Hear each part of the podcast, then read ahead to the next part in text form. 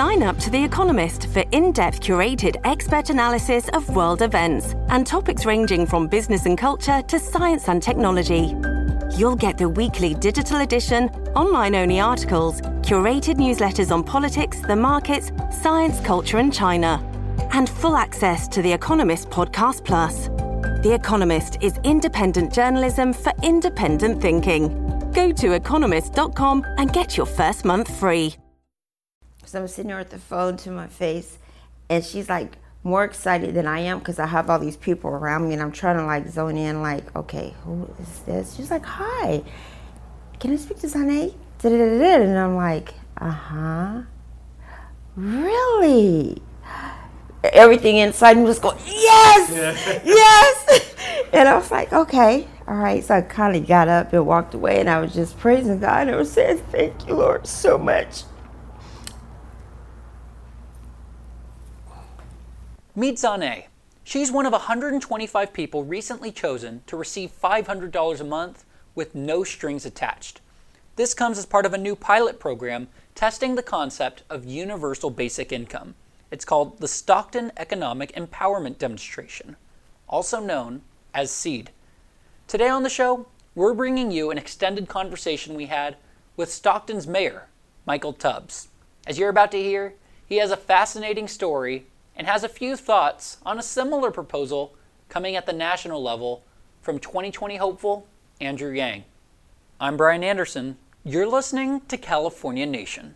Five, four, three, two, one. We are not going to have a circus here. But we just left pleasure. Paradise. For paradise. Can you please hug me? Do not worry, Dutch is not here today. We, we clearly learned our lesson. These are not ordinary times, and this will not be an ordinary election.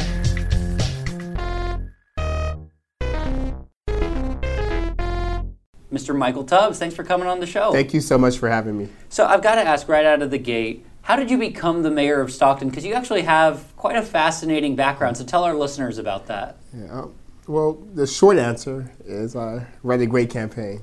Um, but the I was going to say there's a short answer. but the longer story is I'm born and raised in Stockton, Stockton's home.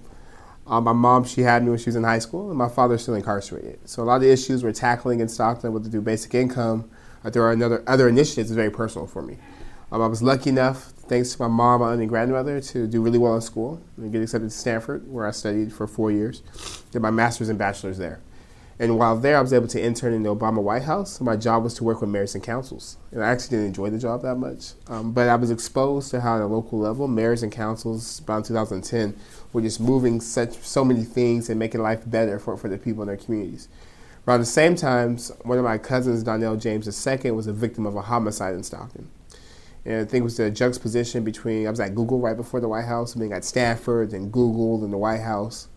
Um, so, top of the mountain um, and then having to deal with just the pain and anger of, of, losing a loved one to gun violence, and also understanding that that narrative or that experience wasn't unique to me, but especially during that time where we're having spikes in, in homicides, it was a common experience shared by far too many people, particularly people who looked like me, particularly from people who neighbor in neighborhoods like the ones I grew up in.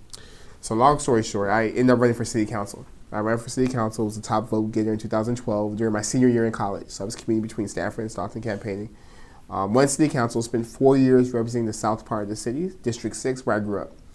In that short time, we did a lot of things like close problem liquor stores, open up health clinics, pilot community policing models, and I began to be really interested in this idea that we could make change in the south part of the city, which historically has been redlined, marginalized, and underserved. Um, but now in 2019, that's not the only place in Stockton that's been underserved and, and marginalized. So I thought, how much more impact could we make if I ran for mayor? Um, so I decided to run for mayor in 2016. Uh, we won the primary, then we won the general election with 72% of the vote. Um, and then on January 1st or 2nd, 2017, I started my term as mayor of Stockton as the first African American mayor, um, but also the youngest mayor of a city of more than 100,000 people in, in, American history. How old are you now, and how old were you when you got elected? I'm 29 years old now. Uh, 29 in the late 20s. Yeah, man. Man, yeah, a veteran. It's, it's weird. Yeah. it's a weird age you're not old, but you're not young. It's just weird. Um, so 29 years old now, and I was 26 when I won the primary for mayor, and 27. Um, yeah, 27 when I started. So I think as a young mayor, you have an openness to new ideas that other mayors might not necessarily have. How did this idea of universal basic income become a reality and get launched off of the ground? Yeah, absolutely. I, I think to, to your question, it's a it's a function of age, but I also think a function of lived experience. So when we're talking about the issues of poverty or of the working poor or of economic insecurity, like I still viscerally remember being hungry. I remember seeing my mom struggle. I still have to borrow money to give money to, to family members to help them make make ends meet for some, some months. So it's super personal. So I think age, but also combined with actually not theorizing or not learning these things at Stanford or learning these things from a briefing, but living these things and being relationships with people who are who are struggling. Um, really give me the impatience and, um, to, to, not to wait and, and, and the courage, I, I guess, to act. Um, so when I first started as mayor, I was convinced that poverty was the crux of all the issues in Stockton. Whether we're talking about homelessness and housing insecurity, whether we're talking violence, we're talking about educational attainment, it's like it, it, the issue is one of, of, poverty. So I had my team of researchers. I said, research the most radical interventions to abolish poverty, and they came back with a basic income. And I had learned basic income 10 years prior when I was a freshman in college reading and studying Dr. King because I think people forget that this concept sounds new, but it's something we've it's talked actually been about. proposed yeah, before. We've been talking about it since Thomas Paine in the Agrarian Revolution, but Dr. King. Nixon administration. The socialist Richard Nixon, um, he and Donald Rumsfeld were running in basic income pilots. Um, but, but Dr. King talked about sort of having a guaranteed minimum income established at the median. I remember studying that, being very interested by that, by that, by that idea, and thinking it would be cool one day to be part of that conversation, kind of continue his dream and his legacy. Fast forward, first year as mayor, my team came back with an idea. I said, "That's a great idea. I just got elected mayor. I would love to be reelected. So let's um, let's put this on the back burner, or at least not have it city funded." Yeah, but I, but I even think philanthropy was an option. I said, "We always put this on the back burner. Maybe second term, be a little more risky. I'm trying some things, but." I, I, I want to be the first, but not the last. I want to make sure make sure I'm here. Um, and then two weeks later, I ended up being at a conference with a group called the Economic Security Project, and they approached me and said, "Hey, you know, we're actually thinking about this idea of basic income. Have you heard of it?" And I said, "Oh my gosh, I have a task force looking at this issue. We have funding models. We're debating the merits." I said, "That's awesome because we're looking for a city um, to pilot this on to, to pilot with." And we spent six months in meetings. They came to Stockton, met with community groups, met with my team, established a community advisory board. Then we decided October 2017 that we would, we would, we would do it.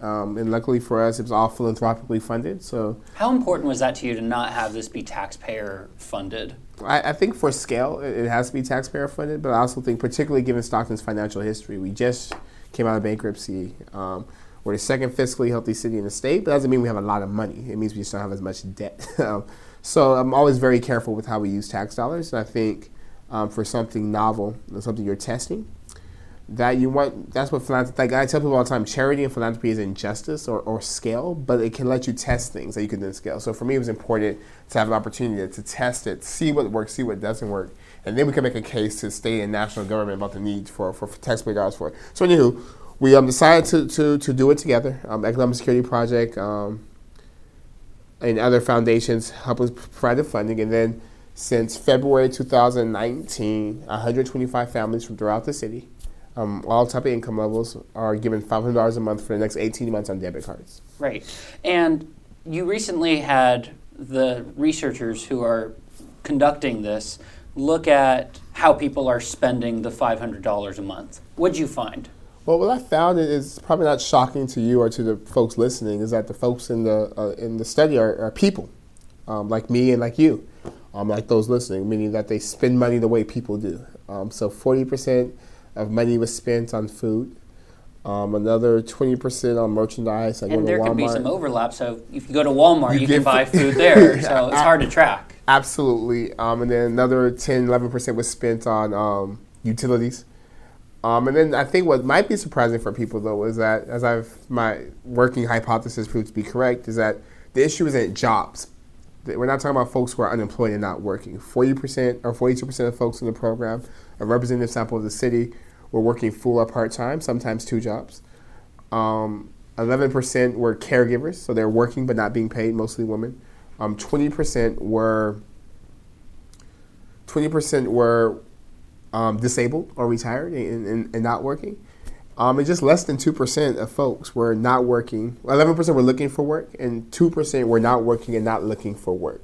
And I think for a lot of people, when they think of economic insecurity, they understand for themselves and their kitchen table conversations that their families are working. They, it's hard for them to pencil out rent, mortgage, utilities, healthcare, edu- college loans, etc. But I think oftentimes it's lost out with other people who are struggling. It's often the same thing. It's not like they're just waiting for government to give them something. They're working incredibly hard, but work just isn't paying. And I tell folks back home all the time that the issue isn't that people aren't working. The issue is that the economy isn't working for the vast majority of us. When one in two folks in this country can afford one $400 emergency, when productivity has increased 72% between 1973 and 2013, but wages have only increased 9% over that same time. Like there's something fundamentally broken, I think, for me, this basic income pilot um, more so than just being a panacea, is really actually forcing the question around the status quo. And number one, why do we allow it? And number two, how do we fix it? So I want to get to some of the concerns that are with this program. Like you, you said, 2% of the people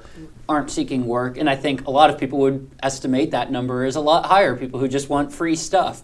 But what do you say to people who are concerned that this incentivizes not working as hard? Yeah, I, I, I would encourage them to look at themselves because I think I was just reading a New York Magazine article on the way here. And it talked about how we're working harder than we've ever worked before. That folks are putting in a lot of hours. Folks are actually harming themselves. Like health outcomes are worse, and people are working more. Um, and, and, something as small as five hundred dollars isn't enough to replace work. Because the average median income of people in this study was about eighteen hundred dollars. So five hundred dollars is helpful, but it's, it's a, not it, the end all be all. And what's been fascinating for me in hearing anecdotally is that actually it's allowed people to work smarter, more efficiently, or better. So there's one young man, Tomas, who showed on Saturday with the community that the five hundred dollars was enough for him to take a risk, take a day off work to interview for another job, and now he's full time versus part time. That five hundred dollars just helps to the necessities or the, the, the needs that you do need, like keeping the lights on, water, uh, food, stuff like that right? Like so, I think people want to work. People people want to be productive. If people don't work, it's for a variety of reasons. Either number one, they're working and not being paid, like caregiving. Number two, they face barriers to employment, whether they have some sort of mental illness or disability, or they have an incarceration record. Um, but this idea that we're going to reward people not to work is ridiculous because people are working and working incredibly hard. Is there potential to expand this program? What happens after the 18 months expire?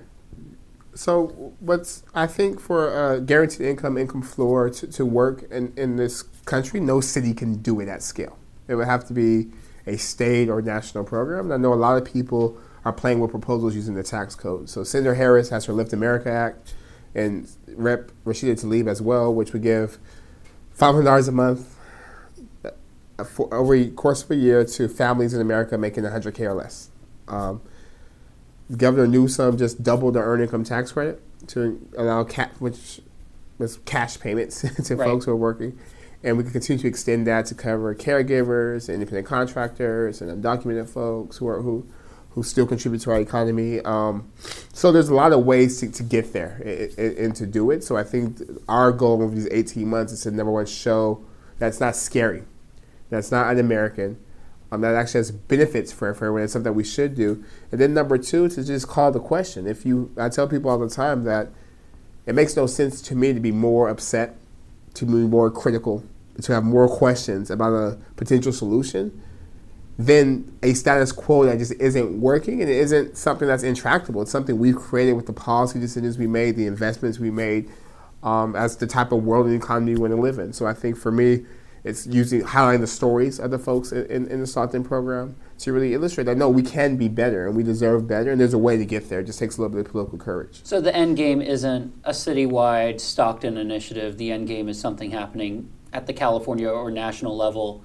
following the 18 months. Absolutely, because I think, especially in just the letters and emails and texts and Instagram and Facebook posts we, we get from people, it's a pro. It's the economic insecurity is, is, is a problem that's widespread it's a problem that's in every city.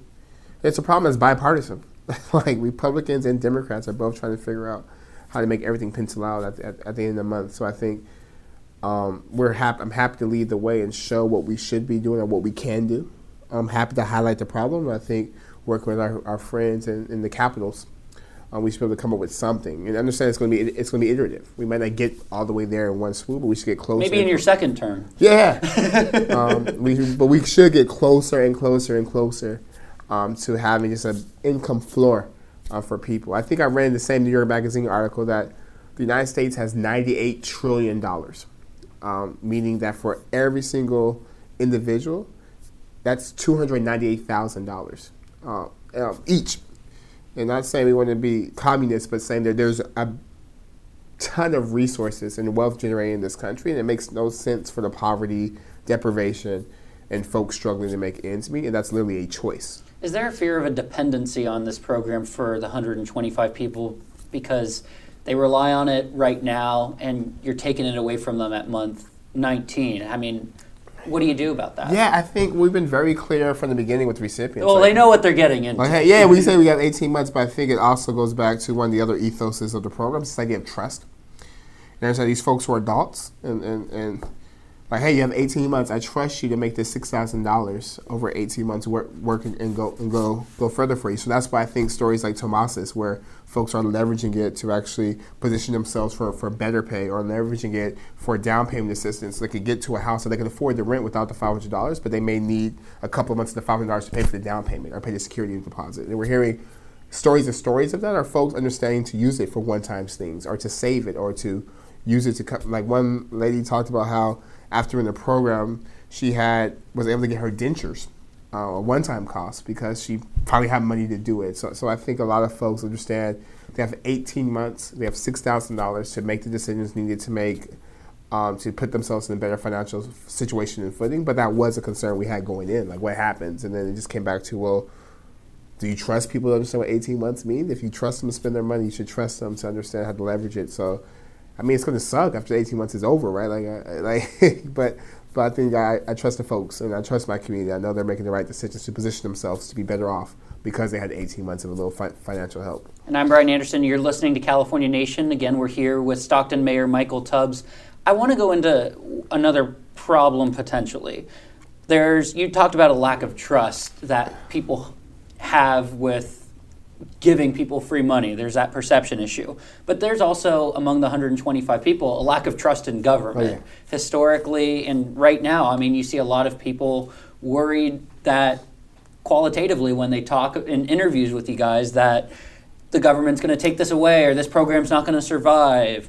Um, so a lot of people are cashing out their money, so you can't really track the five hundred dollars. What struggles have you experienced on on that end with the lack of trust in government? Yeah, I, th- I think from the because the context, well, Stockton um, demographically heavily immigrant community. A third of my community was born outside the United States, which means at least fifty percent of people are immigrants or have folks in their households, parents, etc., are Im- immigrants.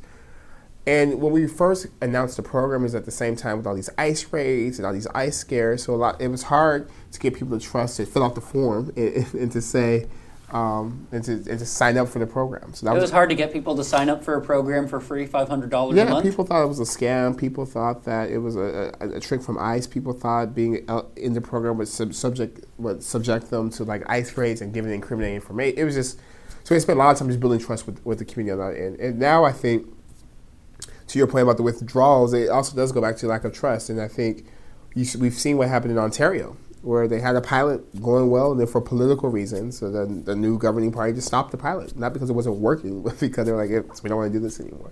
Um, so I think to your point about making it last under 18 months, folks are being strategic and integrating into in their existing checking accounts, their existing savings accounts, and then also a lot of people still use like we still need cash, right? I know for me when I get my haircut, I have to go to the bank or have someone go to the bank and get me cash so I can pay for my haircut. Or if I'm tipping somebody, or if I'm giving the tithe at church, or if we're if someone's paying their babysitter or, or loaning money to their family, because a lot of these folks are giving money to their family and stuff. So I think there's a variety of reasons why people um, are, are using the cash. Um, and, uh, but I think part of it does stem from a lack of trust in, in, in, in government and in, surveillance. Does that make it harder to research this?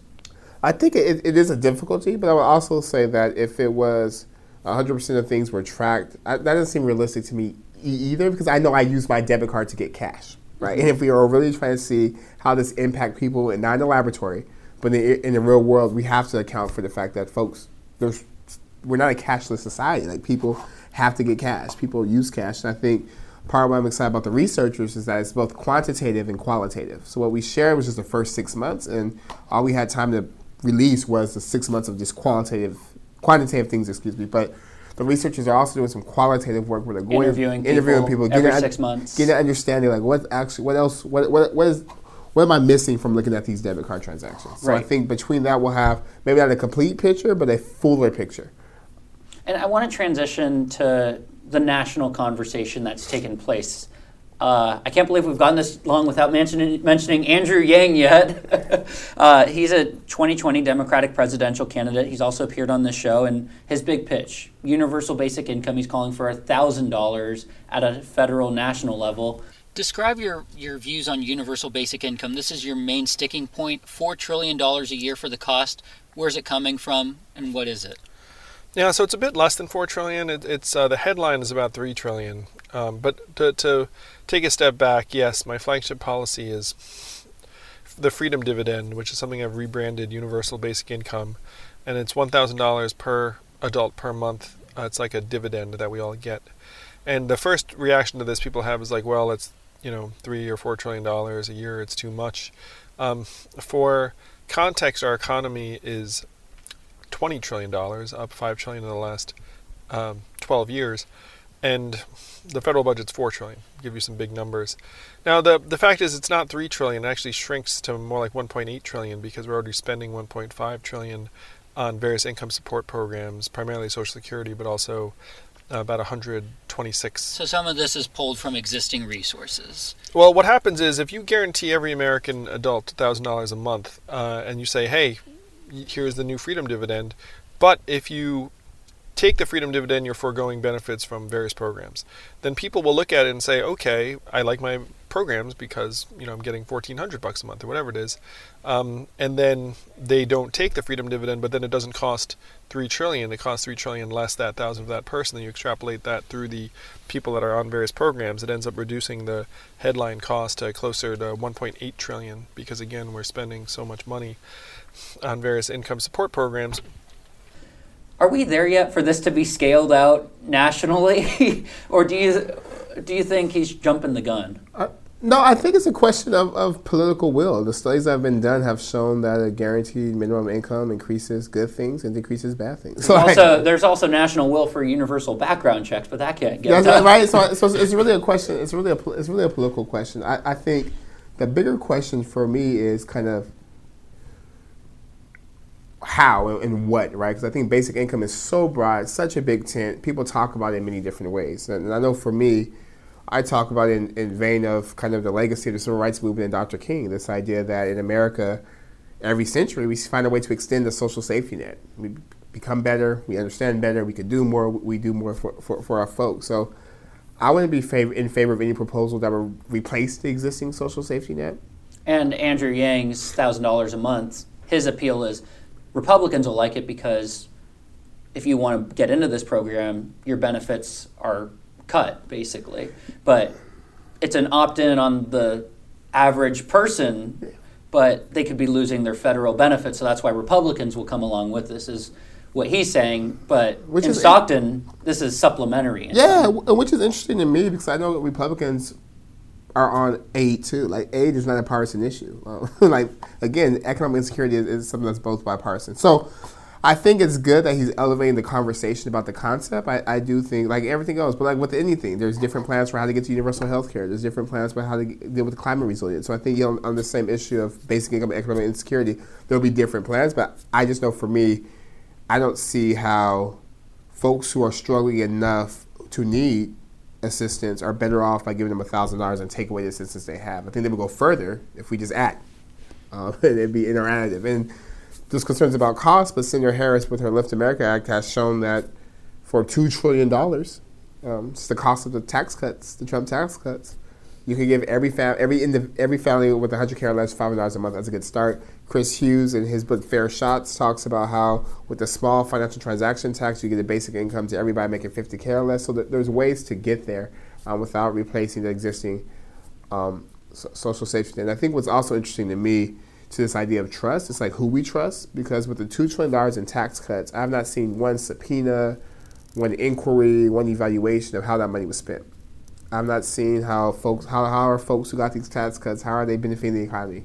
How are they spending that money? Is it being invested in their workers? Is it being invested in research and development? Is it being invested back into the economy, or is it all offshore in, in accounts or, or spent on things like yachts? And I think that's what's interesting to me is that we we give people money, and oftentimes we give rich people money, or we give them access to keep their money, um, and, and, and, and there's no accountability. There's no like what, how is that money being spent? I want to track everything. So I think what's interesting to me is that in, in the first six months, we found that less than 2% of the money was spent on alcohol and drugs.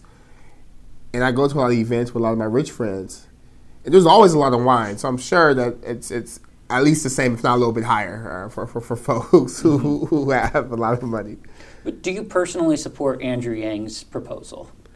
I support the conversation we're having about basic income. I, I don't support any proposal that would ex- that would gut the existing social safety net. And you've endorsed Kamala Harris so far this year, or have you released an endorsement? I haven't released an endorsement yet, but Senator Harris is a, a, a mentor and dear friend. And lastly, I just want to get into the politics of this universal basic income issue. Uh, because uh, I'm looking at a poll from NPR, PBS Marist, and they surveyed Democrats or Democratic leaning likely voters. And besides repealing Obamacare, this was the least popular idea. It was Andrew Yang's proposal more specifically, but it was 42% said that they support it, 49% said they don't. And that's among Democrats. How are you going to convince Republicans to get on board with this proposal when there's struggles even with Democrats to get on board? Well, I think it's what you're proposing, right? So I, I think I would be in the 42% that, dis- that doesn't approve of a proposal that would gut the existing social safety net. Um, I think that's what the, the power of this demonstration is. It's really focusing on, because if data moved policy, our world would just look different. To your point about background checks, like if data moved policy, we would have like a, just a, a different, more just world. It doesn't.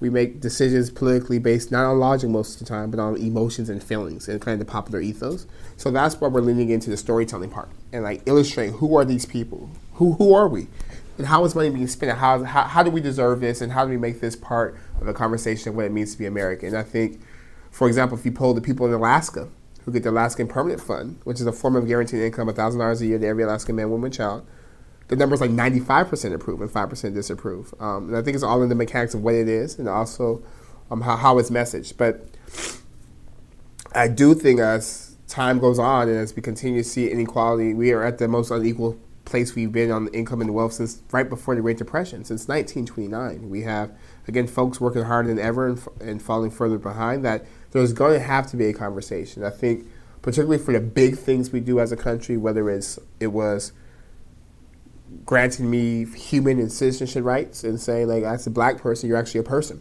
and you actually shouldn't be a slave.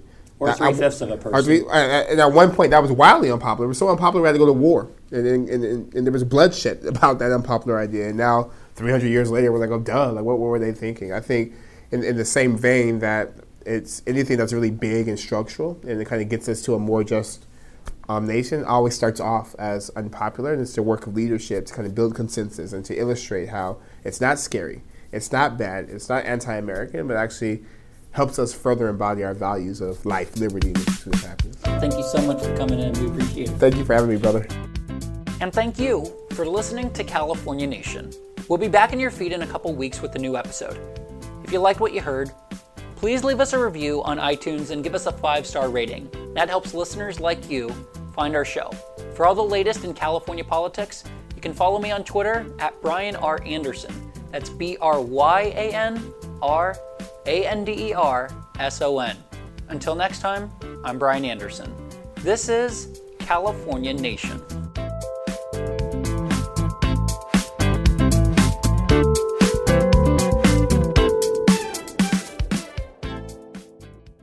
So who's on your list in 2020? Who do you like? Um, I, I, I, I, I'd like. I Give us an endorsement right now on this show. I'll be making an endorsement um, very soon.